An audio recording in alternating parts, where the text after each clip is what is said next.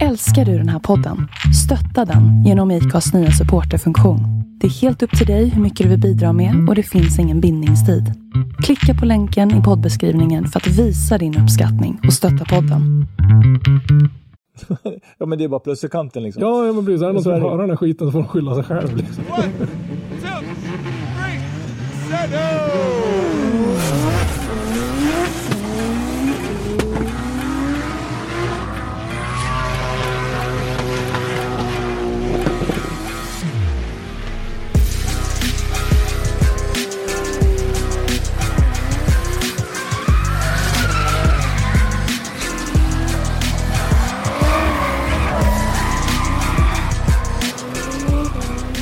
Banor som från TV-soffan ser tråkiga ut behöver ju automatiskt inte vara tråkiga. Hej och välkomna till Driftspodden. Henrik Andersson heter jag. Och Robban Strandberg. Ja, och dagens podd kommer ju vara lite annorlunda. Ja, vi har ett litet manfall en, en tid framöver här. Ja, men det är, ja, livet rullar ju. Ja, ja, men det, det är liksom det här är dock, vi brukar ju säga det, att den här podden gör ju vi för våran mentala hälsas skull, även om det är svårt att tro att någon av oss har någon som helst mental hälsa som håller på med det här. Nej, det har vi inte. Men eh, Christer har haft lite, eh, vad ska man säga, det här, Ja, det ska ju lira. Det, det civila mörkret måste fungera också och det är ju fan prio ett. Mm. Så han kommer väl att ta ett litet break i något eller några avsnitt. Det beror lite på. Det visar sig. Men Ja. eh, ni får i alla fall alltså, glädjas över våra två eh, röster. Ja, Det att de inte ser hur vi ser ut, men ja.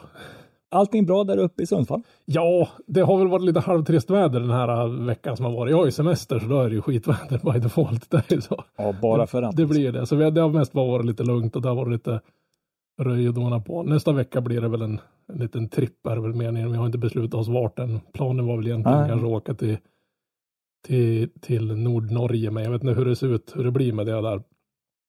Vi, vi får se hur det går helt Hur, enkelt. Hur högt upp går ni då? Trysil? Ja, nej, vi tänkte väl åka till, till Lofoten var väl tanken i grund och botten. Ja, ja. Mm, mm. Men men, det, det är som sagt var, det har blivit lite strul där också med, med boendet där uppe och så vidare. Som, ah, det, det löser sig säkert. Det är skönt att vara ledig i alla fall. ja. Och sen är det rätt, en liter diesel, vad är det, 24-25 spänn igen då? Jag, jag vet ärligt talat inte. Jag, när, när den passerar en 20 så, så orkar jag inte räkna längre. Det är dyrt Nej. och det värsta är att man måste ha den. Det är ungefär som om Ja. du skulle ta betalt för luft. Det, vad ska du göra? Ja, du måste ju ja, liksom ja. förbannat ha den oavsett om den är dyr eller inte. Ja, man kan ju inte sluta liksom. Det, Nej, det och bara jag är inte så jävla sugen på att sätta mig på en roadtrip i min lilla plastraket. Det, det, det liksom, då får man ju, Nej. då, då blir läkarräkningen för, för uträtande av ryggrad dubbelt så hög som dieselsoppan. eller dieselräkningen. Då kommer det gå med 90 graders vinkel alltså. Ja men fy fan. Ja, de gånger man haft lite halvdålig rygg, för det händer ju ibland att man lyfter någonting snett eller har någon ryggskott. Då har det bara varit ändra kolla om man får ta frugans bil eller om man kan bli skjutsad till jobbet. För jag kommer jävla inte in och ur min bil. Fy fan. Ja, ja. Eh, I alla fall, dagens avsnitt. Vi ska göra en liten kort summering av eh, Scandinavian Drift Series deltävling 2. Mm, det var ju faktiskt ett tag sedan det var en, en SDS-tävling. Just nu när vi spelar in den här så pågår ju den för fullt och när det här avsnittet kommer ut då har den ju då kommer den att fortsätta pågå så att säga. Målet är väl Ja. att vad är det idag? Det är, ut... det är torsdag, torsdag idag. Torsdag idag. Mm. vi har varit lite sena med inspelningen. Och sen så är det det att eh, vi kommer att prata en hel del om då deltävlingen som går nu på Rudskogen, deltävling Yes. 3. Eh, och lite kring den. Inledningen så sa jag ju då att eh, en från tv-soffan vansinnigt tråkig bana. Och då pratar vi om deltävling 2. Här kan vi faktiskt se att videon lurar oss. Ja, för den, såg ju ganska, banan såg ju ganska trist ut när man satt hemma i tv-soffan. För det är ju det, det beroende på vilken vinkel man har så är det inte säkert att man ser hela banan och liksom kurvorna. Och framförallt så såg man inte från början hur kuperad den i själva verket var. Så det såg ju mest bara Nej, ut som nej, en man såg ju att det var, var typ, Ja, vad var det här? initiering, liten svag vänstersväng, raksträcka och så avslutar med en högersväng och så var det klart. Ja. Men de förare vi snackade med som var där tyckte banan var riktigt kul. Nackdelen med Mm. den här är väl att det blir väl inte sån här jättetajt twin-körning på den eftersom den är, vad ska man säga, merparten av Ja, var banan ju är, är ju liksom en, en det, det är ju det är svaga kurvsektioner på så det blir ju liksom en, en och banan var väl inte så bred heller så det vart ju inte någon tät twin förrän i sista zonerna där så att säga, eller sista zonen. Så det, det var ju lite Ja, precis. tråkigt men Ja. det vart ju, det vart ju en spännande tävling och det var ju banan måste ha varit ganska svår, för det var väldigt mycket dirt drops. Det Ja. var väldigt mycket dirt drops. Det var ju två ganska, vad jag såg i alla fall, rejäla avåkningar. Först var det väl Ågren som tyckte bara, ja, det, var, det var ju en del tjuvstarter i början också, så starten måste ha varit lite, lite tight kanske. För det var ju en del konnerkörning och det var väl Ja, det var flera omstarter så ja. Var det Overgaard som drog på sig två stycken på raken tror jag. Ja. Och du har väl bara tre tjuvstarter under en hel tävling. Helg. Så att säga. Ja. Så, så de hänger ju med. Så om du gör två tjuvstarter tidigt så har ju de, du kan ju liksom kortfattat, om du kommer till final och gör en tjuvstart så pff, surt, du kom tvåa. Du fick Ja, inte ja, battla, men- ja, du men det var är det. det. Ja. Så det var lite jag, kommer ihåg när, ja, jag kommer ihåg när jag kollade på liven. Eh, alltså mittenpartiet på banan så var det ju några som åkte av, inte mycket men, men lite. Jag tänkte, hur sjutton kommer de ut så? Men då var det ju värsta kuperingen där. Ja men det, det precis, och det såg man inte ur den kameravinkeln som var, så såg man inte att det var ett ganska rejält krön efter initieringen ut på Ja, den här nej. raksträckan. Och det, det började man ju begripa efter ett tag när man såg alla avåkningar. Ågrens avåkning, jag vet inte, han måste ju ha haft något, ändå måste ju typ motorn ha dött så han inte hade någon styrning kvar eller så måste servon ha pajat. Eller så bara tyckte han genuint illa om det här tjuvstartsbelysningen som stod där. För han, efter initieringen så gick ju han spett rakt rätt ut och bara klippte belysningen där. Det var ju bara skit det. Så det var tur att det inte stod någon där och att det gick bra med Ågren också.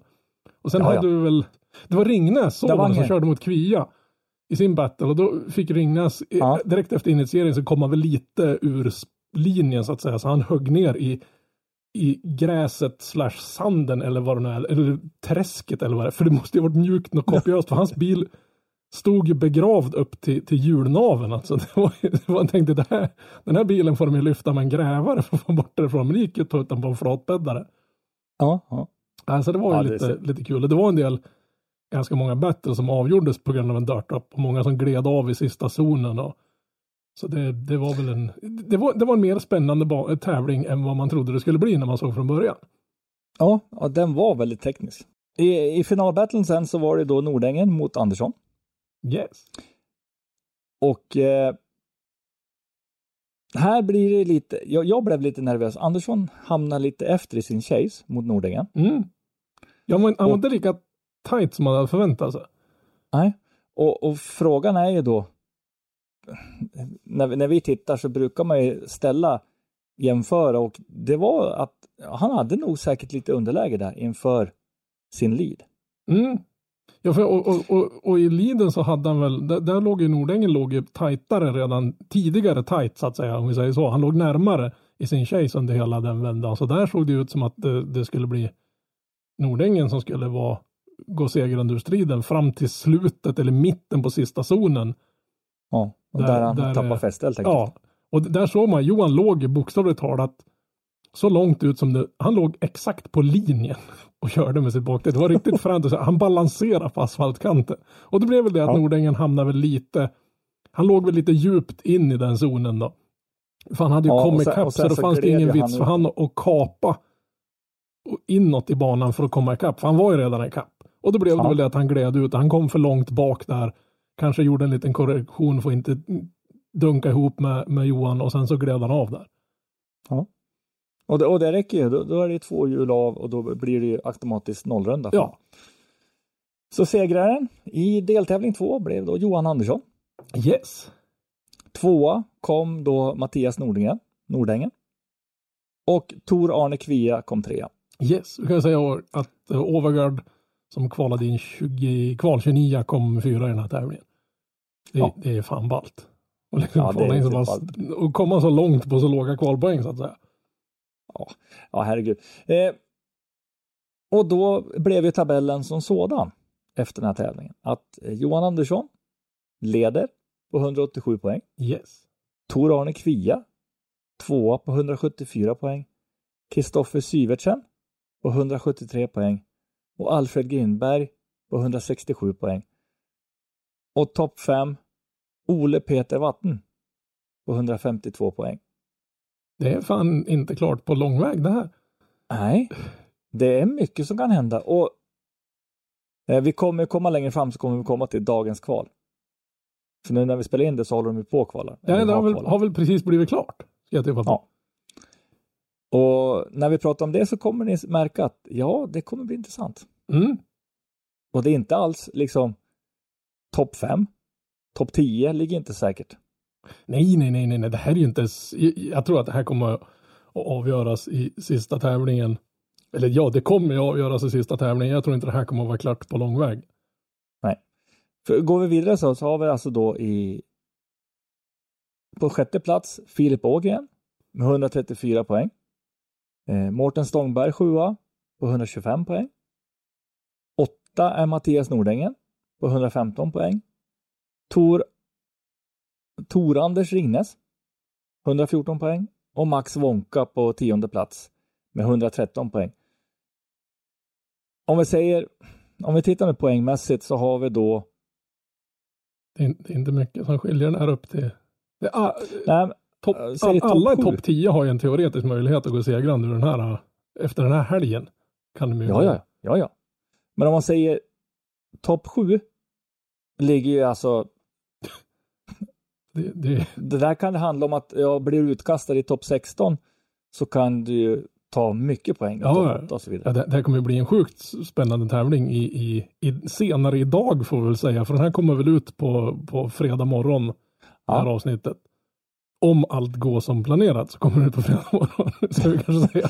Det här är, Ja, det, vi ska se. det, det är ju, som, som alla kanske vet, det är ju Christer som är pappa. det, det är Det är han som håller, håller igång oss. Ja, liksom. precis. Det är han som är, ord, det är, han som är ordningsminister. Så det här kommer Så- bli så- en shit show tror jag. Men det vi ska försöka med det här avsnittet, det kan vi ta på en gång. Eh, Vi ska försöka med det här avsnittet ungefär som en annan eh, som vi brukar lyssna på, Marshall Pruitt. När han kör sin Dirty Edits. Mhm. Jo, ja, det här kommer bli en sån. Och vi ska försöka att hålla, minimera och inte finslipat så mycket för att spara lite tid. Då. Nog om det. Rudskogen Yes. känner de allra flesta in i drifting-Sverige om faktiskt. Det är tyvärr en bana jag inte har varit på. Nej, Det är ju- det, är en stor, det är en väldigt stor bana. Den är större än vad man tror. Mm. Ja, den är ju jättelång. De har väl eh, en fruktansvärt lång gokartbana där också som är nästan 1, någonting kilometer lång. Har jag för mig. Ja, ja. stämmer det. Ja. Eh, och eh, den här rundans bana är också i... Jag ska jag måste för- jämföra. Ja, den- den- Mantorp, Den på, Mantorp är ungefär i samma klass ja, längdmässigt. men ban, vad ska man säga, layouten påminner lite grann om den förra. Även om jag tycker att den här är lite skarpare kurvor och framförallt så är sista, sista, sista kurvan nästan, ja det är ju en snudd på 360 grader du åker runt den. Ja, Så det är en hyfsad ja. karusell.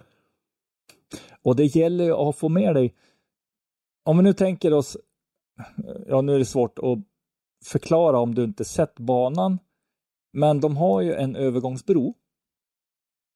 Så, och alldeles Ja, det är väl den innan det du står kommer under, det är ett tag eh, någonting, någon klockreklam tjosan på. Det ser ut som, jag har ju som sagt var inte varit där. Och mm, de har ju sån här ju- Google, Google Street View-grej, men då är inte den, den bro slash eh, det, det ser ut som en gångbro över banan i alla fall. Vi, ja, vi om kan, man säger så här, det, det, är två, det är två gångbroar. Du har en som går över start mm, och mål rakan. ja, och den här måste ju vara Det- den som går från den inre depån ut till, till någon gräsområde. De skulle bygga några gångvägar och sånt där antar jag. Och där ligger också gokartbanan tror jag. Nej, det ligger ovanför. Den, ja, Ja, ja okej. gokartbanan. Om, om du tittar på, vi har en liten banskiss här. Om du tittar där det står runda, round 3 Rudskogen, där uppe ligger gokartbanan. Och vid initieringen ungefär, där är den här övergångsbrohistorien. Eller upp, upp, upp vid starten är den här övergångsbron, den Mm. nya övergångsbron så att säga. Så de kommer ju starta Ja. där uppe vid den och så kommer de gå ner till en, initieringen är ungefär, vad kan se ut att vara, 20 plus meter ifrån första kurvan. Som ja, är det är en, inte så mycket. vänster med en innerklipp och sen blir det väl en raksträcka framför den här inre depån kan man väl kalla det området för. Jag, jag försökte ta reda på vad kurvor heter på den här förbenade banan och det verkar tydligen inte vara någonting som man gör i Norge. Man döper inte Mm. kurvor efter saker och ting tydligen. nej. Utan det Och blir där ju, starten går, ja, Ja. där starten går och bron går över, alldeles, eh, du kommer ju nerifrån och går upp för ett krön. Alldeles på det krönet är den där bron. ah, okej, okej. För när jag kollade så och såg sen det, så blir den såg ganska, lite nerför. ja, för, för själva driftingbanan är ganska platt. Det är väldigt lite Ja, kupering på den här. Framförallt Ja, det- ser, ser banan jävligt Ja, bred och fin ut. Så det var ett jäkligt bra område. ja, ja det är det. Och i alla fall så eh, nu som sagt var det är svårt om ni som lyssnar inte sett banan, men första initieringen är ju då Det blir väl kurva, en, kurva 12 blir väl initieringen i. Måste det bli. ja, Ja. En, vän, en vänsterkurva, en ganska stark vänsterkurva som Mm. det är en inneklipp. Så de måste gå aggressivt in i inneklippen. För att sen kommer det en ytterzon. Ja, Det kommer väl tre Där- ytterzoner på den här Ja, raksträckan efter varandra. Men först har du en ytterzon som ligger då Höger. höger på banan och sen kommer det direkt en ytterzon 2 som ligger till vänster på banan. För det här är ju en raka. Mm. Och sen kommer ytterzon 3 Och sen, som du är strax före den kurvan och sen har du ytterligare en ytterzon 4. ja, och, och, och den är väl den i, kurvan. vad ska man säga, övergången mellan, mellan ytterzon 3 och 4 är väl vad ska man säga, banans kurva 13 blir det väl. Och sen kommer det in den här långa, långa kurva 14 som kommer ut på start och målrakan. Så initieringen, om man tänker sig nu driftingmåtta, du initierar och så ska du ligga inneklipp. Och då sladdar du till vänster, eller driftar till vänster. Snabb initiering för att komma till höger, snabb in- initiering och hålla den driften. Mm. Det blir, man rätar väl liksom ut den där kurvan lite grann där. Jag såg Ja. lite på, på Kevin Brunbergs team livesände lite grann. Och det ser, jävlar vad sur jag är att jag är hemma. Vet. Ja, Riktigt. Det är en häftig, det är en häftig bana att besöka. Ja, oh ja. Och i alla fall, och du, du ska hålla det bra länge här innan. Mm. Och sen göra en snabb transition till ytterzon 5 som är i början utav sista stora böjen där de brukar ha bredsladden, eller brejsladd, eller Precis, precis. super 3. Och här kommer det krävas mycket av bilen. För det är mer än vad man tror. Ja, det här Runt känns som en bana där du verkligen har nytta av tusen hästar. Med den där Oh kurvan. Det, det, Det, det är nog snudd på att du kommer nog känna att de tar slut här. Ja, menar, den här banan lär ju, jag menar sista sektionen på den här banan lär ju, du lär inte ha något däck kvar efter andra battlen här. Alls. Man Nej, hör, nej, man den- hörde, man såg det på den lilla livesändningen som, som Brunberg hade, att det var en del bilar lät, det är nästan som de fick växla ner för att kunna, kunna ta sig ur den här kurvan. Det, det lät tungt som satan för en del. Men det gäller att få till, jag tänkte på det här, det gäller att få till ytterzon 5 Mm. Och inte få den för, för bred. För du ska gå in på en inneklipp mitt i den kurvan. Precis. Och sen, du, får, du, får, du får ganska flack, alltså det blir nästan rakt. Ja men det, det blir det. Du får ju nästan kutta in i- in i klippen där så du rätar nästan ut den här kurvan. Ja, Och sen sista sen komma zonen, ut. sista zonen, zon nummer sex där, den ser ut att vara den längsta på hela banan. Så den ser ut att vara en bit. Ja. Det kommer nog bli ganska schysst twin-körning på den här banan senare idag. Eller under, under tävlingen. Idag och imorgon blir det väl. Här har du ju utrymme. Oh ja, spe, speciellt sista. ligga. Men å andra sidan, hänger du inte med där, vad ska man säga, zon 1, 2, 3. Då, har du nog, då får du nog kapa ihjäl det totalt för att komma ikapp i, i, till zon 5, 6. För du, du, Det- du ja, det kunna, en- du får nog bra med effekt om du ska köra ikapp dem på rena muskler så att säga, utan att gena genom sista sektionerna. Ja, då måste du vara med för att jag ser bara två ställen där du faktiskt verkligen kan gena och det är ju mellan ytterzon 3 och 4 och 4-5. Ja, du, du kan ju klippa, du, du kan ju kapa lite ifrån mellan femman och, och innerklippen där så att säga. Men det, det kommer du nog få pisk för tror jag. Jag tror inte Ja. det är någon, någon höjdare. Det, det är liksom, för sen, sen är det ju över. Men det ser ut att vara ganska snabb. De hade, ser ut att ha ganska rejält med fart på det jag såg Ja. idag i alla fall. Så det kan nog bli jäkligt tror- spännande. Jag tror du måste hålla en bra fart för att kunna klara hela kurvan. Så. Ja, ja, oh, ja, fan. Och sen när, när du kommer upp till ytterzon 5 och du börjar vika in, då kommer ju banan ta slut. Där vill ju inte, alltså Chase-bilen vill ju inte ligga, Nej, du kan inte ha gena för mycket där eller? Nej, För då då, blir- då kommer ju leadbilen att trycka av dig. Då är du i vägen. Ja. Nej, men så att jag säger, eh, det ska bli riktigt intressant att se tävlingen faktiskt. Det är fortfarande, eh, inte för att vara liksom någon bitter och- och grinig gammal gubbe, eller vänta. ja, eftersom jag är en bitter och grinig gammal gubbe. Alltså till nästa år, snälla Scandinavian Drift Series, försök visa kvalet. För alltså det, Ja. det, det är en så stor, det, det här känns lite som, just nu känns det som att du ska gå på hockey men du får inte se första perioden. du får kliva in i period två och tre. Jag förstår ju att det är en kostnadsfråga, men vi är inte så jävla kräsna. Så att, men när man såg på Brunbergs lilla korta livesändning, han hade ju 100 plus tittare på den bara på några minuter. Det, Ja. det skulle ju räcka att göra en sån här liten driftsändning. Ställ en snubbe med en mobiltelefon, eller en mobiltelefon funkar worst case, men en, en kamera på ett stativ som kan panorera med, rikta en, en, en mick emot någon högtalare så man hör lite av kommenteringen. Vi är nöjd med det, bara man kan liksom följa med och se lite av det som händer. För Ja. fan, har man inte möjlighet att vara på plats, så du missar så mycket av själva tävlingsmomentet om man inte kan se kvalet. Och nu har vi blivit Ja, bortskämda. Alla andra serier Ja. visar ju kvalet. Och kvalet är ju grundplåten. Det är den som bygger upp hur tävlingen kommer att bli. Jag som är en sån här time attack-nörd, jag tycker nästan att kvalet är intressantast av alltihopa. Jag vet inte, jag är sån här poängräknare. Ja, men jag, jag, jag tycker kvalet är Ja, alltså, minst, och till och med kanske till och med så att det är mer spännande än, för, för själva twin-körningen är mer en show. Det är det. Det där är det liksom Ja, ja. strid mellan, mellan två lag så att säga. Men, kvalet, det är liksom individen mot, mot poängen eller mot klockan så att säga. Jag, jag gillar den biten.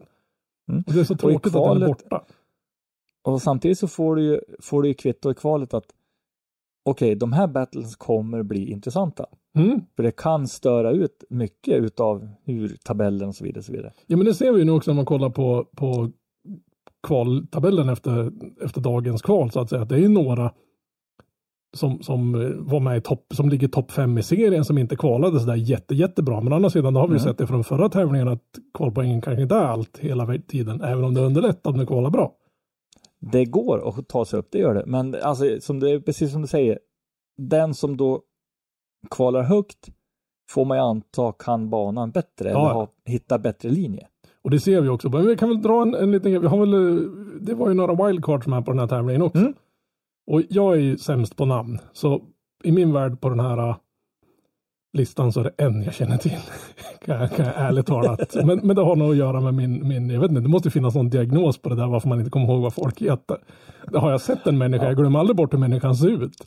Men jag kommer aldrig kunna placera ett namn. Så jag är helt för det. Jag älskar det här med att folk har namnskyltar på, på, på sina jackor. Så, så det ska vara lag på det. Ja, men det behövs, för namnen, ja. Ja, Eh, I alla fall, wildcardsen är Espen Råde, yes. Kyrre Nilsen. Och sen har vi ett namn som jag tror de flesta känner Ja, till. det är han jag Simon känner Olsen. till. Simon Ja. Olsen. Eh, Marius Bäckevold och Jörgen Engdahl Schävling. Mm. Det är bara norrmän va? Yes. Mig vet det ut. Ja. så är alla de där norrmän. Om inte Simon Olsson har bytt nationalitet, men det tror jag inte. Jag tror inte han har gått all in så hårt där. Han, han, Ah, är, nej, nej, nej, nej. han är ju fan snart mer och kör i Norge och Norden än vad i USA kör. Ja. Men det måste ju kännas lite för de här grabbarna som, som kör nu den här serien och så kliver Simon Olsson in som wildcard. Det gillar nog att de, måste ändå- ha, att de har kvia med sig i den här serien. Alltså, fan någon jävla måtta må det vara. Men jag menar, Simon Olsen har ju bevisat sig mot alltså Formula Drifttoppen. Ja, ja, ja. Men de, de, har ju, de har ju två stycken riktiga eh, norska spjut med i den här serien nu, Ja. den här tävlingen. Ja. Kan- ja, vi kan ju säga så här att ja, i kvallistan så märks det ju. Ja, det märks att det är en norsk bana, om vi säger så. Ja. Att det, det här är väl Norges, är inte det här Norges nationalarena har jag för mig? No. Jag har för mig det. det är. Den byggdes någon gång 1990 eller någonting sånt här, så byggde de om den 2012 eller sånt här. Det var väl då Ja. den vart någon form av nationalarena där. Och den används ju väldigt mycket om man säger då, ja, STCC, TCR när det blev eh, Thunder Cars V8. Sen har de ju, nå- de har ju Alltså. ganska ballt, man kan ju ändra hyra och vara med i typ så här Porsche, Sprint Challenge tävlingar. Eller så kan du typ ha ett så här företagsevent där man får köra Porsche Sprint Challenge bilar. Eller så kan man få betala för att åka med i någon sån här GT3 monster. Ja, Det är väl, du får sitta med på passagerarplatsen och skrika som en liten skolflicka under hela Ja. resans gång. Men det, det är fan, men man, det är nästan så det är värt de pengarna. Så att säga. Jag tror man gör det. För när, man såg den här banan tänkte jag, helvete, det måste ju vara brutal med Porschar. Alltså det känns som den är gjord för det. Det är någon som har ritat den här banan efter Passang GT3 RS. Ja. Den är riktigt grym. Och sen så ska man också komma ihåg det. Eh, nu kör jag simracing som ni har hört. Eh, och den här banan finns med på iRacing. Oh fan. Så vi, vi brukar köra den ganska mycket. Och då är det att startrakan är rätt lång så du kommer upp i bra fart. Men sen kommer det direkt en S-kurva lär det som ha. är på ett krön. Så att det är liksom, du har ju väldigt, Så din bil är alldeles för lätt när du ska försöka svänga helt enkelt. ja. Och kör du då Porschen som eh, är, eh, du lär börja bromsa typ 200 meter före för att liksom få någonting ordentligt. Ja, den är svårkörd. då. Det är ingen bil Men man gå runt på ställ där eller? Nej. För du- för du går upp på ett krön, precis på krönet är kurvan och sen går du lite ner för där. Fan vad gött.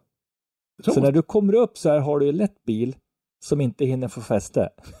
Liksom, Underbart. Jag måste nästan börja med lite simracing. Det låter fan ja, roligt. är härligt. Eller damma av det igen heter det väl. Ja. Men eh, ska vi kika på kvallistan? Vi behöver väl inte dra hela listan kanske. Vi kan väl ta topp kan vi 10 ta topp kanske. fem och sen, sen vart våra svenska hjältar? Mm, men det kan vi göra. För vi är dock en, eller ja, är vi en svensk podd egentligen? Vi, fick, vi skickade ut lite frågor förut. Jag varit alldeles ställd när, när Kvia säger att han lyssnar på våran podd. Så jag får väl be så mycket om ursäkt. eller någonting sådär. Jag vet inte. Vi, vi är, vi är eh, Skandinavier. Ja, men precis. så. I alla fall. Kvaletta, Tor Arne Kvia på 95 poäng. Det är bra kört. Ingen Dock fick, inga alltså, 90. Ingen fick alltså 98 den här tävlingen. Är det det du säger? Nej. Här är ju bra. Alltså det är så här poängen ska vara. Det ska vara tufft att komma över 95 tycker Oh jag. ja, oh ja. Eh, tvåa, Simon Olsson. Det är kul, att, Wildcardet. det är kul att ett wildcard kvalar så högt upp, men ja. Jag vet inte hur mycket wildcard han är.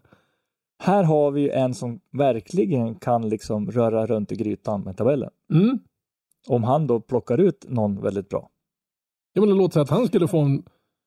ja, Han kommer inte plocka ut Kvia i topp 32, men om de möts någon gång, det jag menar, Olsen har ju... Topp 8 tror jag. Ja, men Olsen har ju liksom möjligheten att slå ut vem som helst han möter. Ja. All, alla, menar, Kvia Olsen, inte när du går in i en strid någonstans. där så går du ju in med, med underläge redan innan, innan du hoppar av kopplingen så att säga.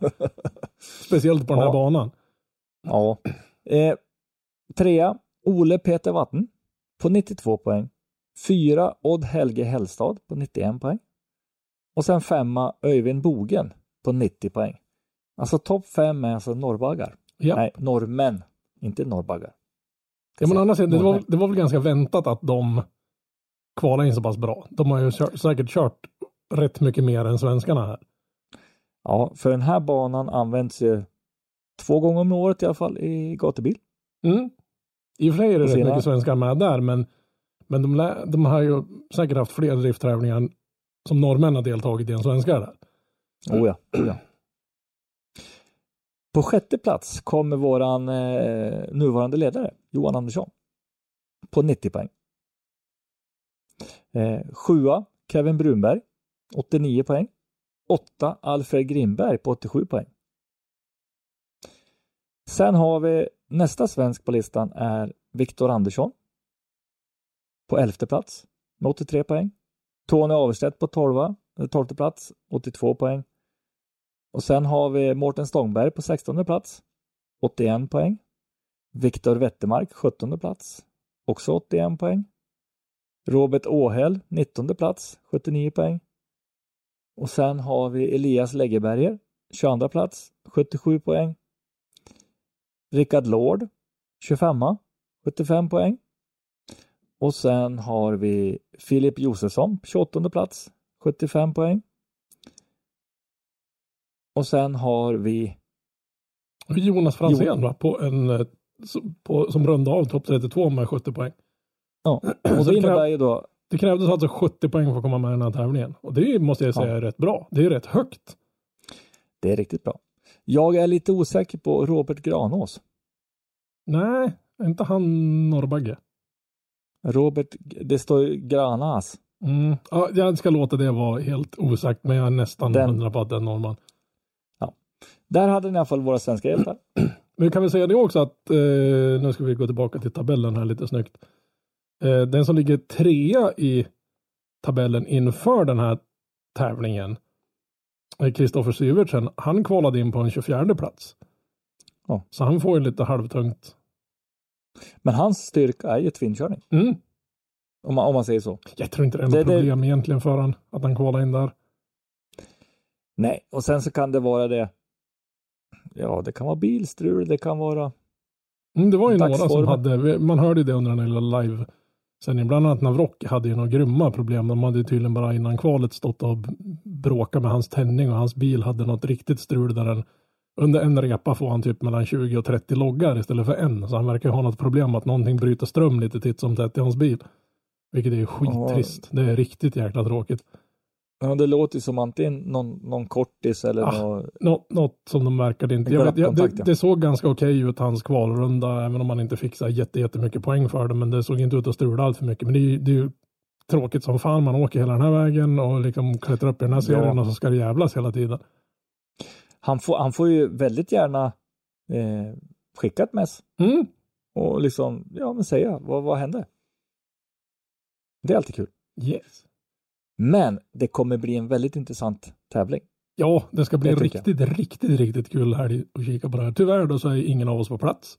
Vi har väl ingen från Motorsportmagasinet alls på plats i helgen.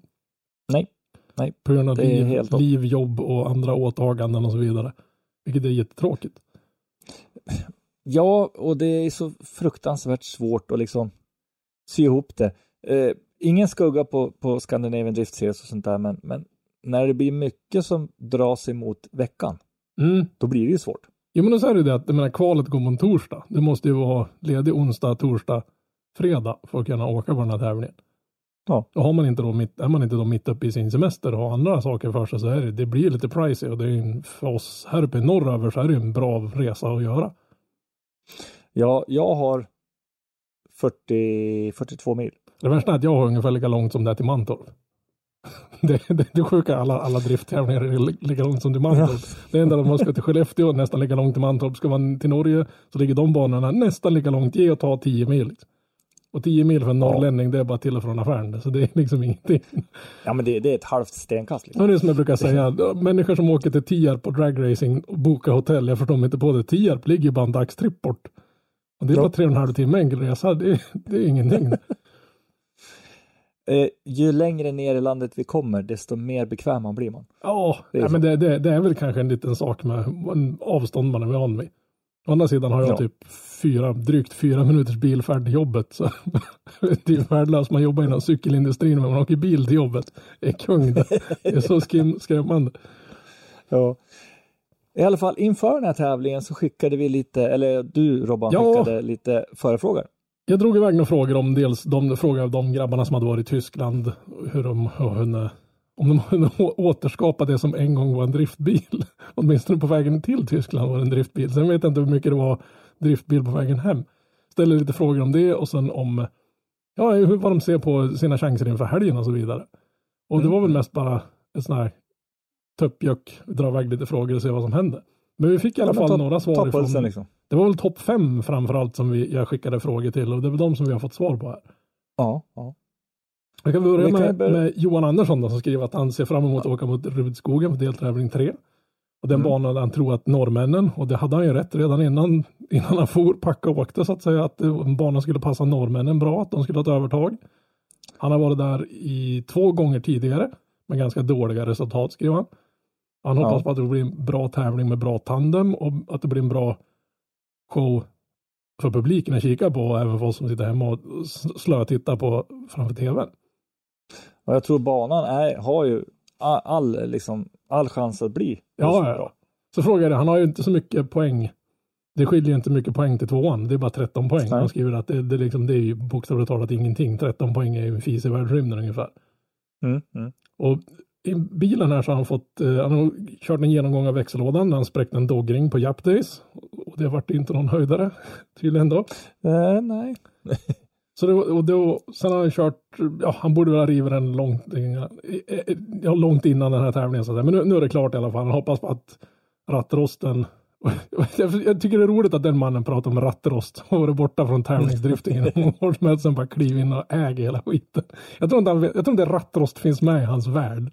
Det existerar inte den mannen. Han ser ut som han har nej. åkt från, en- men när han gjorde comeback såg det ut som han bara förra helgen var med och tävlade ungefär.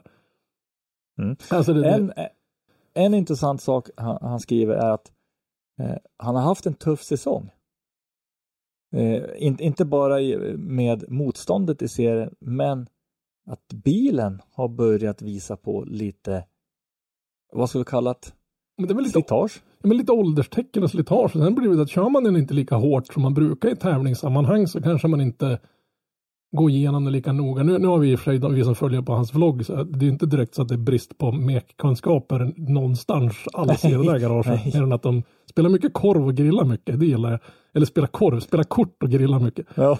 Men, Eh, men, det så men, det blir väl det, det blir väl lite småskavanker här och där och det ackumuleras väl ihop så att de, de gör väl inte samma grundliga rivningar av bilen som man gör kanske mitt under en tävlingssäsong för att få allt som det ska vara. Sen, sen har ju bilen hängt med ett tag.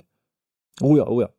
Och jag menar, alltså grejerna, är, även fast man byter ut och sånt där så slits ju allting. Alltså, det är ju bara så. Ja, men och sen är det väl, så nu inför, nu de ska åka till Norge och köra, det var väl förra vändan fick väl alla bygga om sina avgassystem för x Ja. antal kronor för att klara norska avgaskraven så att säga. Och det var väl kanske många som byggde bort det när de skulle köra i off-säsongen. Får väl nästan kalla de här, vad är det, två eller tre månaders uppehåll som har varit.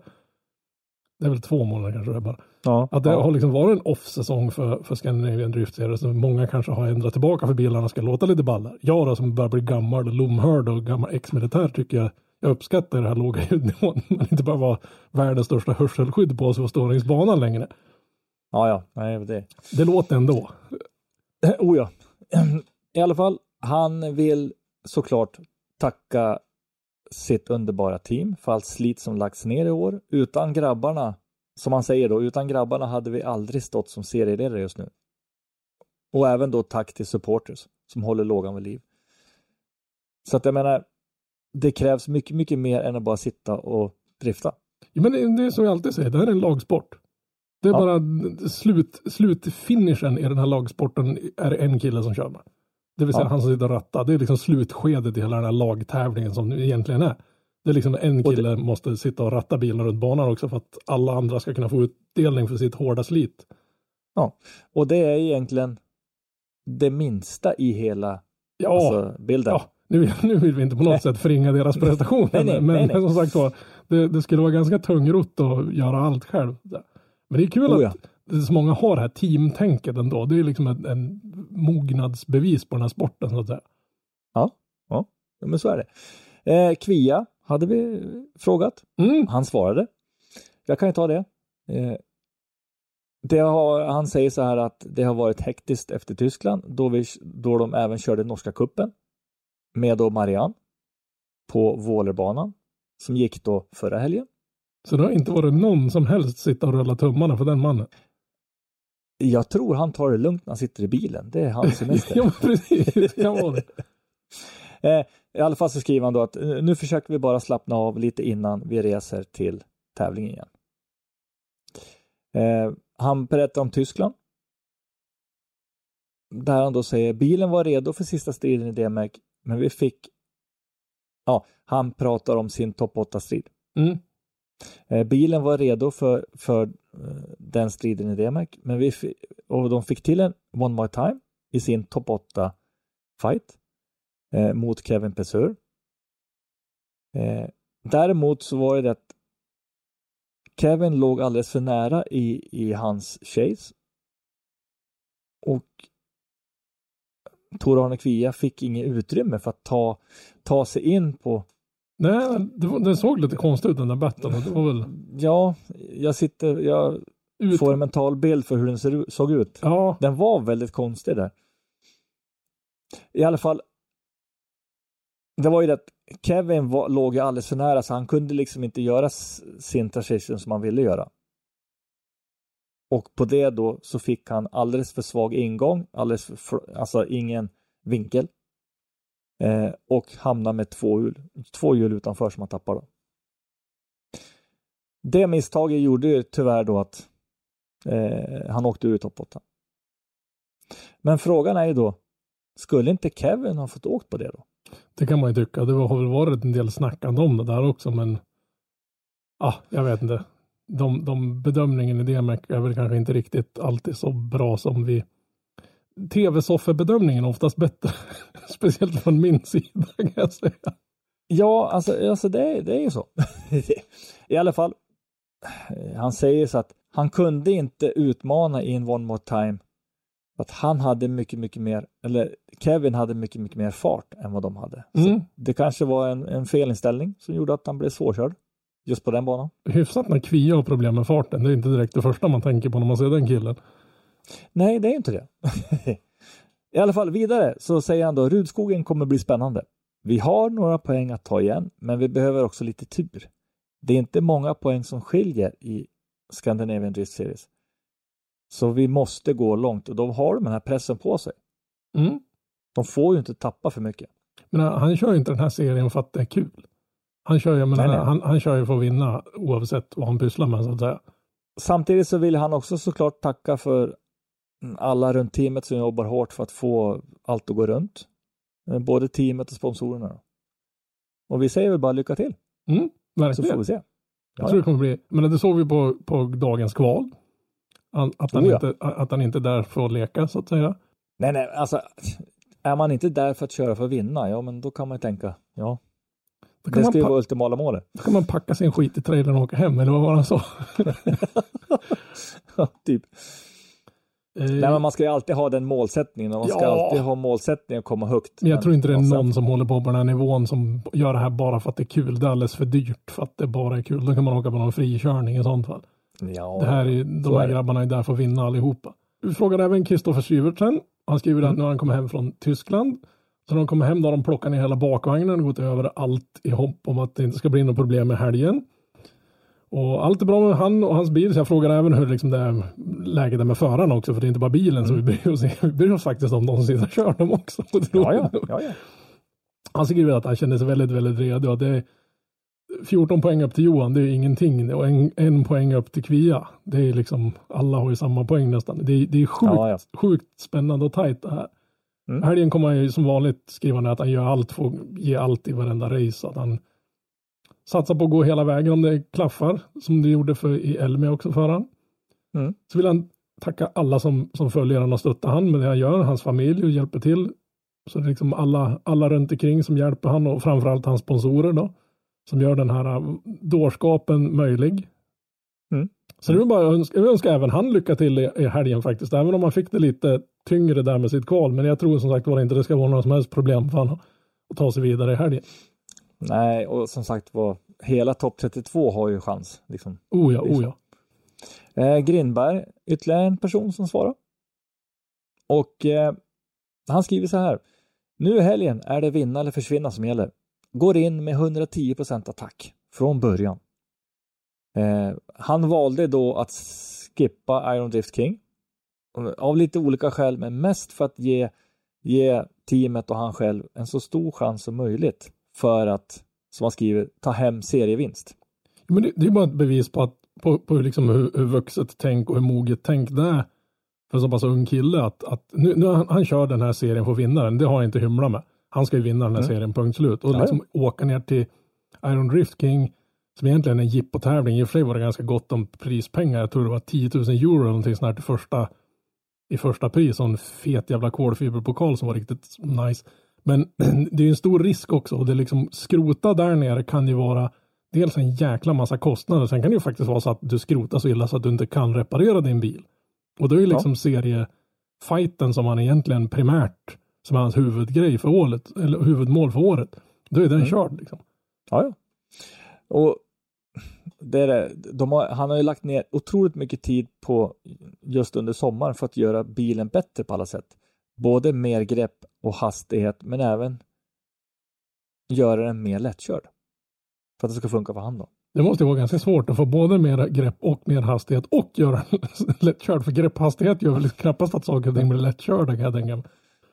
Och eh, det är otroligt mycket som är omgjort på bilen i form av hjulvinklar och fjädringsväg.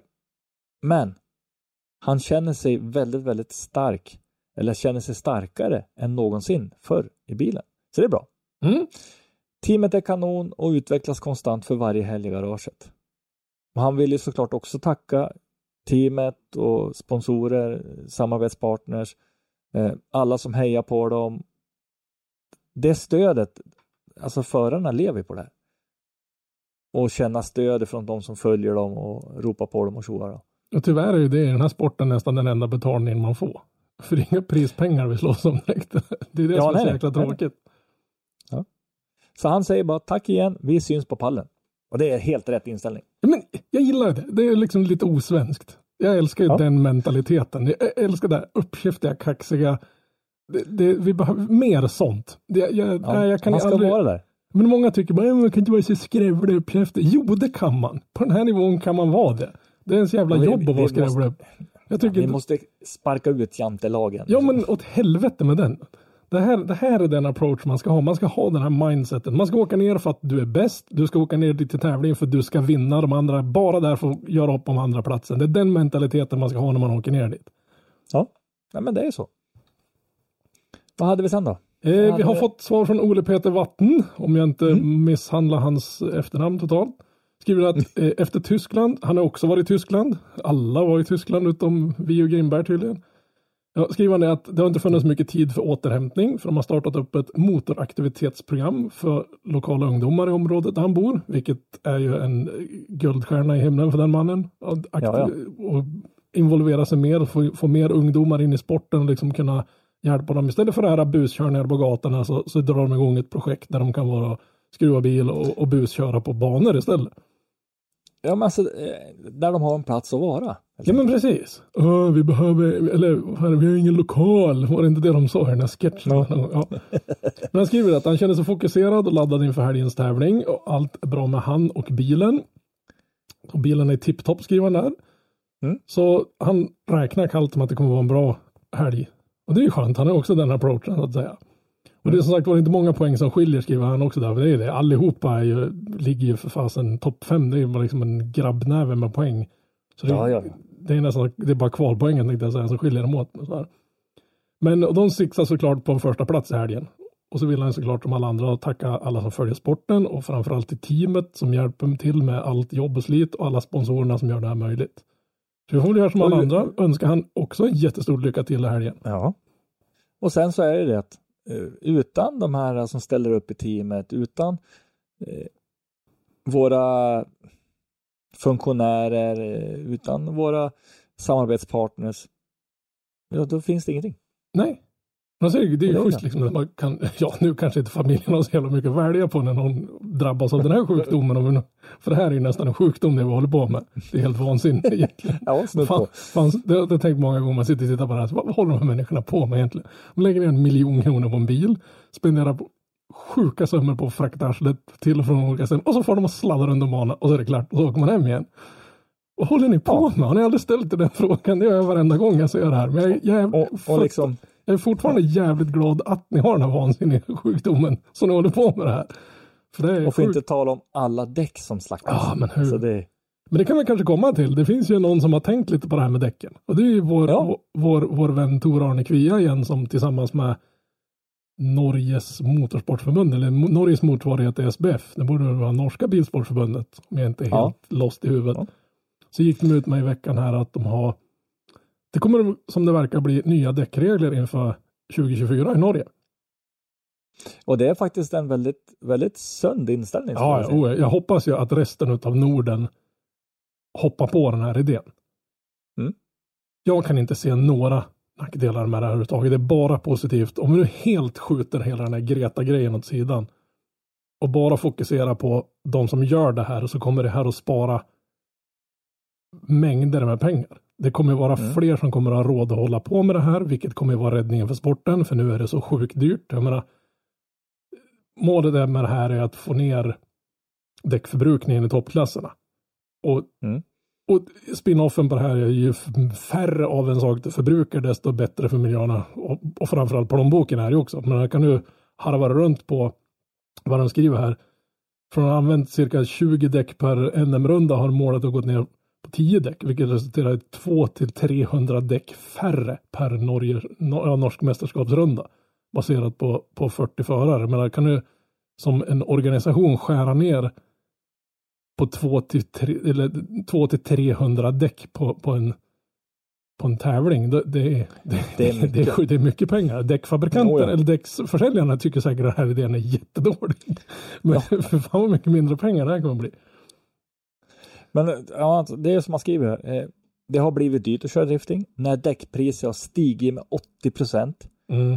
Förutom att nya märken med supermjuka gummiblandningar har gjort sporten mer ojämn och dyrare så har det ju också gjort att har du inte råd att hänga med i det här, då blir du ju frånåkt. Ja, men då kan du inte tävla. Om, om din budget inte kan köpa in de här, vad ska jag kalla dem för, Piotr Winczek-däcken.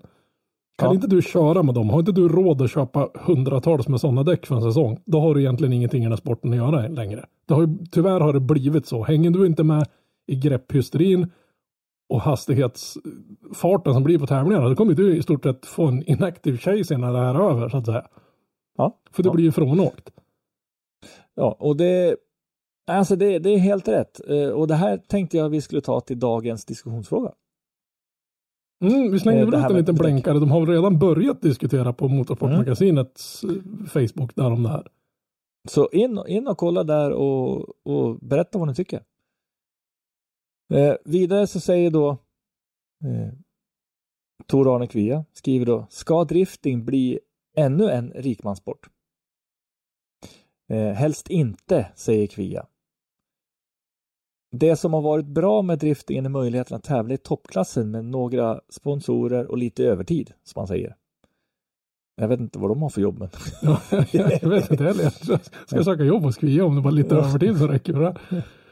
Eh, Detta har gjort att driftingen har växt rekordsnabbt. Och det har den gjort. Den har ju växt fruktansvärt snabbt.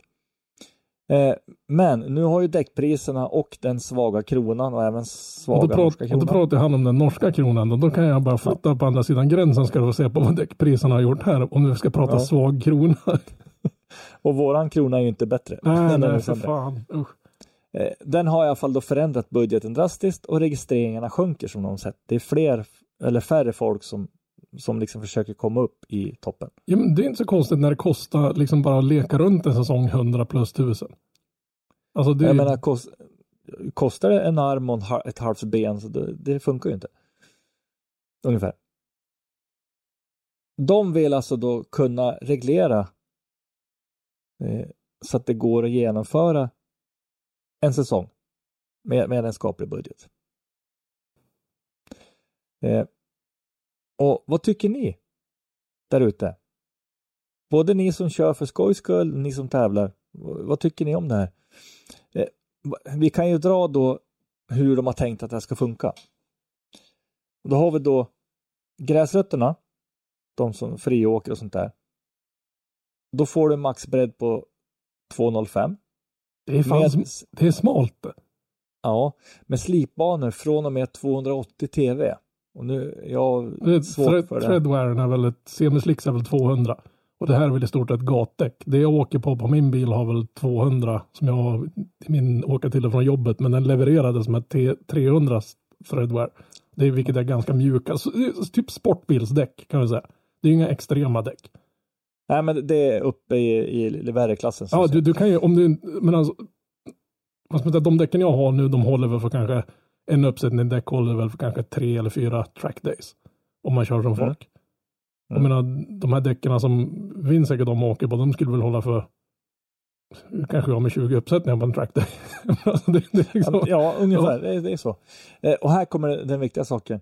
Däcken måste då användas i minst fyra strider, det vill säga topp 32, topp 16, topp 8 och topp 4. och då är det Så väl inte, kan man säga att men då, då är det väl lite, i finalen. Ja men då är det väl lite ändra liksom din körstil lite grann och spara lite på däck. Och det är väl där lite jag kan se nackdelen med den här grejen. Eller det- svårigheten med den är väl att du kan inte. Ja, för du får ju en ny variabel som du måste Ja. hålla koll på. Ja men precis. Och då, då kan ju det på sin, något sätt drabba själva twinkörningen och sådana saker. Att du inte kan brassa på lika mycket så att säga. Men det här är liksom en liten, men å andra sidan, vi måste ju göra någonting åt det här. Det är ingen snack om det. Och grepphysterin kommer väl kanske inte vara lika, lika extrem. Men vi kanske får ner hastigheterna med det här också. I och med att vi får ner hastigheterna så blir det väl lite, lite bättre twin. Mm. Och framförallt det prio ett, hela tiden att försöka få ner budgeten så mycket som möjligt så man kan få så mycket sätestid som möjligt. Det är ju det som är prio ett. Ja. Nu tror inte För jag att det är har vi- många, många gräsrötskillar som åker runt på, på samma däck som Vinsek. Jag tror deras bakaxlar ska säga nattibajs om de försökte hoppa av kopplingen med det jävla greppet. Då har vi Ja. sett att det gör, Ja. det gör ju även DMX-förarnas bilar säger också pff, när, när de kliver av kopplingen.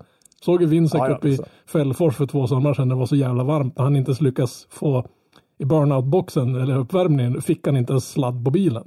Sånt jävla grepp han så den bara un- understyrde mot muren så han fick backa i ny vinkel och så understyrde den mot muren åt ett annat håll. Då, Oh, det är för mycket. ja, då är det inte kul längre. Eh, I Pro 2-klassen så har man sagt då max bredd på 235 med slitbanor från och med 280 Fredware. Semislicks endast tillåtet på framhjul. Mm. Däcken måste här användas i minst tre strider. Här kan det komma en lite sån här, eh, vad ska vi kalla det? Ett nytt element i din resa i stegen. Ja, för jag menar, vad, vad, händer om, mera- vad händer om du... För de specificerar ju inte, det behöver inte vara tre strider på raken. Nej, nej, nej. nej. Men, men samtidigt... Ja, det, hur, alltså jag tänker mest på det administrativa runt omkring. Du måste ju märka upp däck när du kommer till banan. För i dagsläget får du väl ha med dig bokstavligt talat hur mycket däck du vill. Det finns Ja, väl ja, ingen antal däck. Du får väl ha med dig två, du får ha med dig en Scania 24 meter tradare full däck till bara dig om du vill. Ja, ja, ja. ja, ja. Och här måste vi börja införa någon form av uppmärkning och inbesiktning av däck och kontroll Ja. på startlinjen och sådana saker. Vilket också För är hur- lite... Men å andra sidan, Alltså, det, det- har ju racingsporten kört med hur länge som helst. Ja, det är ju strategi i det hela. Ja. Men, men, men eh, det är rätt. Hur ska starten kunna se om du har bytt däck? Men Det får det. väl vara någon som står vid line-upen där borta och kollar så att du har ditt nummer på däcken eller någonting sånt här. Eller, ja, det, Ja, där, ja. det där är, jag är så glad att jag inte behöver rodda med det där. Men, men även här kommer det bli liksom lite strategitänk på din körning och ändra lite i din körning för att få några Ja. däck och hålla så mycket som möjligt. Å andra sidan, högre threadwear på däcken, då tål de ju lite mera stryk. Det har ju mera att slita på så att säga. Ja, det är det. Där det kommer bli mest eh, snack tror jag, det är provklassen. Mm. Här säger man då endast däcktyper som nämns i då en godkänd lista. Alltså de kommer ju skapa en lista med godkända. Ja, den, Däck. den, den finns redan i artikeln på Motorsportmagasinet så finns listan med där i. Ja, Vil- finns det. Ja. på vilka däckfabrikat, bredder och så vidare och så vidare som fanns där. Men om man vill använda en annan typ av däck så kan man skicka in en ansökan till då eh, Bilsportförbundet i Norge för att få den ansökan testad. Jo, men de, de, Om- de exkluderar ju säkert inte ett märke bara för att inte han har lista med alla Nej, nej. tillverkare som finns. Som till exempel det som, som eh, Navrocki och de kör på, vad heter det? Oh, Linglong fanns inte med på den här listan. Nej, men då kan man Även- säkert skicka in då Ja. så får man med det sen. Ja, ja, men precis. Men det är ju bara för att de måste ju säkert få någon form av dokumentation från däcktillverkaren att de här däcken av den och det och det namnet, modellen, typen, har den och den threadwearen och den och den bredden och så vidare och så vidare. Här kommer den, den stora grejen. Minsta bredd är 245. Och det säger inte så mycket. Men maxbredden är 265. Mhm. Och där kommer nog många Med- att köra maxbredden rakt av där ska jag tippa på med tanke på vad de åker många idag. Många åker ju betydligt bredare idag. Man säger Ja, så. men precis. Slitbanorna eller Fredware är då 200 och framåt. Som man säger. Semislicks tillåtet. Men däcken måste användas i minst två strider. Som vi har idag så är det ju en strid. Ja, och är det en one more time då åker du in och byter däck. Ja. Det är bara det. Men jag undrar hur det kommer bli då, för om de ska användas i minst två strider, så låt säga att du står där i din topp 32 battle och det går till one more time. Mm. Då ska du alltså köra fyra vändor på samma däck som står nu och kokar under dina, i dina hjulhus för tillfället. Ska du ut Ja, och det- köra alltså, en vända det till på. Det kommer, kommer, det kommer ju inte bara vara frågan om kyla bilen, det kommer ju vara frågan om att försöka kyla ner däcken så, så att inte de är som smör till sista battlen. Precis, och jag menar strategin här, ja du kanske då nöter av det i topp 32 och topp 16 så att du kan byta mellan topp 8 och topp 4. Mm. Ja, eller så kan ni byta helt sonika. Du får väl byta mellan dina två första battles om du vill. Det är bara att du måste använda de där däcken lite senare under dagen också. Då vill det lite som att, lite som i racing, man lägger på nya skrubbade däck till exempel som du bara var ute och kört några vändor med. Så Ja. det kommer ju stå mycket, det kommer säkert bli väldigt mycket däckrakande in i depåer och sådana här saker som man nu för tiden bara kastar däcken åt helskotta så kommer man ju få göra som i racing, att stå och hetta upp dem och, och skär bort slitet gammalt eh, smutsgummi med, med kniv, speciellt framdäck och sådana saker. Och det blir ju det att alltså det kommer ju ge tävlingen en helt ny dimension nästan. Ja, men den, den kommer att bli, får använda ett uttjatat ord, den kommer bli roligare och, och rättvisare på något sätt. Du kommer inte, det kommer inte bara vara en penning eller en, en, en ekonomisk strid längre. Eller du, du, kommer inte bara, det är klart det kommer vara en ekonomisk strid, men du kommer plocka bort däckpriserna kommer att, att kapas ganska rejält. Så ja. fler kommer att kunna ta steget upp till större serier. Men även om man tittar här så är det inte så jättestor skillnad mellan på det reglementet de har idag för, för toppklassen jämfört med det här. Det är bara ett sätt att försöka få ner kostnaden lite grann. Det är inte sådana extrema breddskillnader. Threadware är väl inte så extremt stor nej, ökning nej. så att säga. Men framförallt det här att du måste använda däcken i flera strider. Det är väl det som kommer vara den svåra grejen. Och det, den intressanta och det som kommer faktiskt kunna vara ett litet, litet kul tävlingsmoment i det hela. Ja, och sen eh, nu är inte jag insatt i hela, hela skrivelsen, men däcken måste användas i minst två strider. Det innebär att för varje nytt däck du sätter på så är det alltså två strider. Mm. Ja, du, du kör det, din, det är inte din... att under, alltså under stegen så är det inte att du ska använda ett däck, två strider, sen är det fritt. Utan det är, så fort du byter till nya så ska de räcka två strider. Ja, varje uppsättning däck ska hålla två repor. Ja, precis.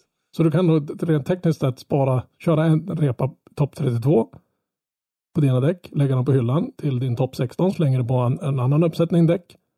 Mm. Kan du tekniskt sett göra, bara du använder dina 32 och dina topp 16 i din topp 8 och topp 4 strid sen. Och det gäller att få de fräschaste i topp 4. Vad gör man, vad gör man om man åker ut i topp 32 och bara, har ni kört en bättre? Blir man diskad för att inte använt dina däck i två? Ja, nej, nu, det var ju nej, nej, så blir det inte. Ja. Nej, men i alla men, fall, men... Jag, jag, tror det här kan vara en räddning för sporten faktiskt, ärligt talat. Ja. Det kommer ju vara en inkörningsperiod och det kommer säkert bli en hel del diskussioner. Men alltså, jag, jag tror på det. Oh ja, det här är en av de kanske de, de mest positiva idéerna som har dykt upp i den här sporten på, på länge faktiskt. Mm. Mm. Men om vi nu ska vara den här bittra gamla gnälliga gubben. Det som kan vara en nackdel är det att förarna idag som kör i SDS till exempel kör ju på samma däck som de kör i DMEC. Mm. Du har ju haft en säsong, låt säga att du, har, du kör SDS en säsong och så går det bra i den och så tänker du hoppa upp till DMEC. Då har du kört en säsong med den här typen av däck som du sen kommer att tävla på i DMEC. Ja. Med det här reglementet kommer du att köra på en, vad ska man säga, en underlägsen däck eller underlägset, underlägset däck jämfört med, med vad DMEC-killarna kör på. Om nu inte DMEC också gör något drastiskt åt sina däck. För där har det varit en del knorrar. Ja, för det kommer bli ett större, större hopp ja. Och gå ja. upp på... Ja, men precis. Den. För då har inte du lika mycket sätestid med den typen av grepp, med den typen av hastighet som de har. För nu börjar vi, jag menar tittar man på, på, på speciellt på den här banan när vi kommer till Mantorp så kommer det vara ganska höga hastigheter vi pratar om. Elmia är inte någon, någon dragracing-bana, så där är det inte uppe i Fällfors DMEC-hastigheter, men du kommer ju fortfarande ha de här två av tävlingarna i SDS kommer ju ha, vara höghastighetstävlingar där du har nästan samma fart som, som DMEC-förarna har. Så där har du lite det med det till nästa serie så att säga. Ja, frågan är ju nu hur mycket tappar du med till exempel 265? Ja. Alltså om du, om du använder det här däcket även i DMEC. Mm. För det här är en liten grej vi skulle dra vägen en, ett snack med. Framförallt ska jag skicka lite frågor till Kvia för jag har mer frågor på det här. Framförallt så ja. tycker jag att det här var en djävulusiskt bra idé. Men det skulle vara kul att höra från någon som sitter och rattar de här bilarna. Vad tror ni vet, om ja. Vad tror ni om det här skillnaden kommer att vara? Kommer det vara ett tapp gentemot mot DMEC? Nu är det inte så många som kör båda de två serierna samma år, men, men kommer det här att göra någonting negativt gentemot nästa steg ut i världen? Eller är det bara positivt att vi får ner budgeten så att man faktiskt kanske på sikt har råd att ge sig ut i världen? Mm. Jag, jag tror att det här till 99,9 procent kommer att tas emot med öppna armar. Ja, det tror jag också. Eh, för, för, referens så kan vi ju säga då att eh, Piotr Wiesek körde förra året på Valino 310. 310. Ja, det är en hyfsad skillnad. Och vad hade du för fedwear på det? Det var väl inte ens 200? Nej, det jag tror det låg väl... Jag vet inte, det är ungefär vad, men ungefär vad, vad racingen kör på mjuka regndäck. Jag Ja, det är jag inte- intermediate kan man säga. Ja, och, och ryktet är ju det att det är vad som stod på hans däck. Vad det i själva verket var, det är en helt annan sak.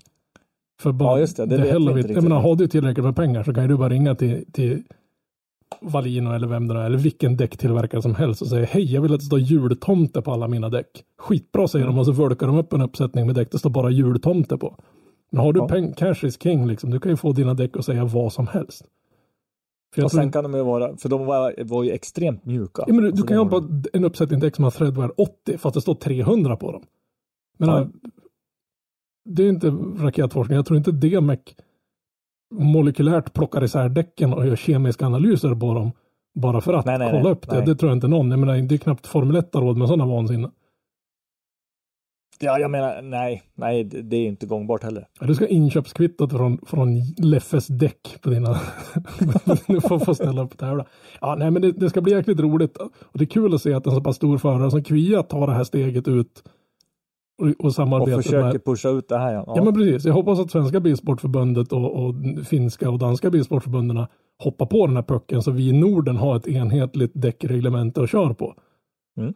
Och framförallt ja, för, ja, och, och att SDS hoppar på den här. För ju fler förare och så vidare och så vidare. Så det- ja, men jag det- tror på idén. Alltså det, ja. Ja, nej, jag tror det kan bara vara positivt med det här. Och med den bomben, mina kära herrar, så har vi väl nästan kommit fram till mm, sluttampen. Mm. Vi har, vi har en grej till kan vi, kan vi ta. Eh, men i alla fall, vad tycker ni om det här? Tycker ni det är bra? Eller tycker ni det är bajs? Bra Alltså- eller anus? Ja. Ja, bra eller anus. Alltså, gå in och snacka. Det är ju jättebra om vi kan få en diskussion även i Sverige. ja, det här är väl en av de intressantare frågorna gällande driftingen som har dykt upp på ett par år, tycker jag i alla fall. Ja, ja. Och det här finns ju som sagt på Motorsportmagasinets Facebook. Har vi startat en diskussionstråd på det här. Så det är bra. Men nu går vi över till DMEC. Mm. Det är Och deras sig en bit finalkörning. bort. Ja, det är en bit bort. Men deras finalkörning. Och jag ville bara slänga ut den här nyheten att Kalle Rovanperä som inte var med i Tyskland var ju på grund av skada. Men han har sagt till dem nu att han kommer ställa upp i Polen. Till finalen. Det kan få. Tänk dig det här scenariot att Kalle slår ut Conor Shanahan i topp 32. ja, men precis. Som Ja. inte alls är en omöjlighet så att säga. Ja, nej, nej, nej. eller nej. Jack, eller någon annan. Eller Piotr. Det kan ju chocka tabellen skapligt. Oh ja, jag tänkte kolla. Har ni inga biljetter till den här tävlingen så om ni inte redan har köpt någon så surt. För alla de 53 000 biljetter, alltså 53 000 pers som kommer att åka som publik till den här tävlingen, de, är- de är slut. De är fet Mm. slut nu. Och kan du tänka dig 53 000 plus alla teamen. Så det kommer säkert vara, eller ja, i minsta runda slängar så lär det vara en 54 000 pers på området den helgen. Det är ju sjukt. Det Alltså- kommer ju bli, alltså, vi vet ju att eh, vi, vi har ju folk i Motorsportmagasinet som försöker ta sig ner dit. Ja, vi har väl om inte annat så Dennis hade väl fått eh, clearat att han skulle få åka Mm. ner nu. Han fick ackreditering så det är väl bara hoppas på att han får Hoppas verkligen att de får. lösa transporter och sådana saker och boenden och sånt där nere. Det lär ju vara hyfsat mig- tungt, tungt att hitta ett hotellrum där nu. ja, det lär nog kört. för, för mig, ta, ta bara den här rubriken de har.